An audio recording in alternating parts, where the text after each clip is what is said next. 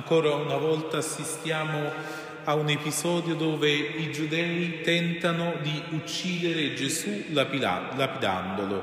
Siamo ormai al terzo tentativo delle liturgie feriali di questi giorni di Quaresima e Gesù chiede loro: vi ho fatto vedere molte opere buone da parte del Padre, per quale di esse volete lapidarmi?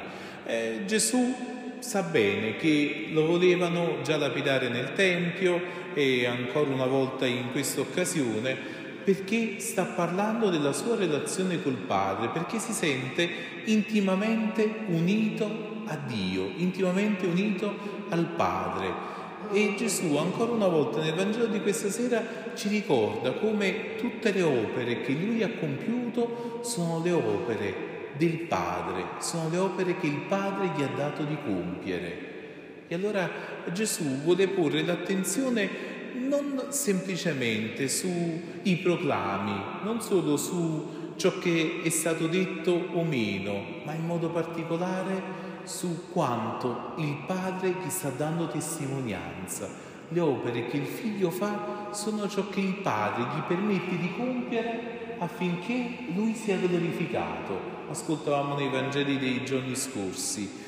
E allora i giudei rispondono: noi non ti lapidiamo per delle opere buone, non ti lapidiamo per dei miracoli, non ti lapidiamo perché hai salvato delle persone. Signore, mica siamo così sciocchi poi da inimicarci anche la gente, ma ti lapidiamo per una bestemmia, perché tu che sei uomo ti fai Dio.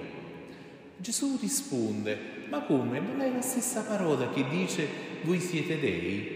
Cos'è che Gesù sta facendo vedere a questi giudei? Quanta è bella la natura umana, a quale dignità il Signore ci ha elevato, non semplicemente a quello di essere creature mortali, solo che i nostri giorni sono destinati a finire, a concludersi, ma il Signore ci ha donato il suo Spirito, il Signore ci ha donato la sua grazia, ci ha resi i suoi figli, ed è per questa dignità, per la nostra dignità di essere figli di Dio, che il Signore si è incarnato, che Gesù ha vissuto la sua passione, che ha vissuto la sua croce, e la Pasqua ci permette di entrare in questo status nuovo, non semplicemente di persone legate ai propri peccati, ma al contrario, persone che possono fare l'esperienza della liberazione, l'esperienza di essere aiutati, di essere sorretti anche nel momento della prova.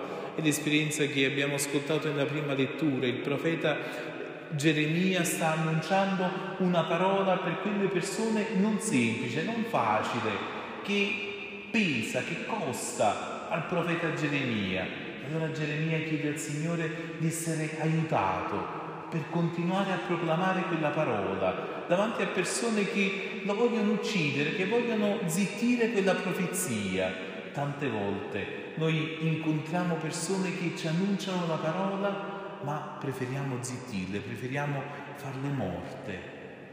E allora Geremia chiede, chiede al Signore che Lui aiuti la lingua di un povero.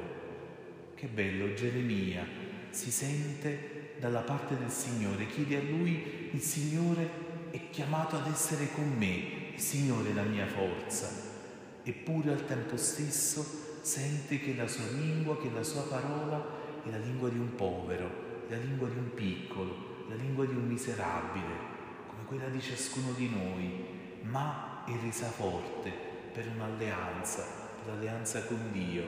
E allora anche Gesù, che ci dice che Lui è nel Padre e il Padre in Lui, davanti a questo ennesimo tentativo di lapidazione se ne va, scappa. E dove se ne va? Se ne va in un luogo deserto, se ne va dove Giovanni il Battista stava battezzando, dove aveva battezzato meglio, e lì molte persone lo seguono.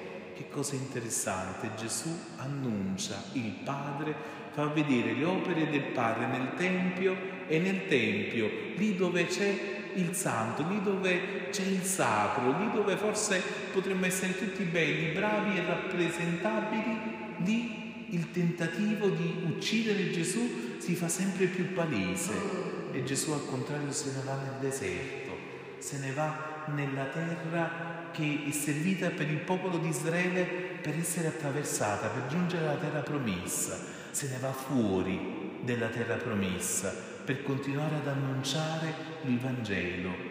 E lì molte persone lo seguono, lì molti che avevano ascoltato la predicazione di Giovanni vedono che quelle opere che Gesù compie sono le opere che Giovanni Battista aveva annunciato.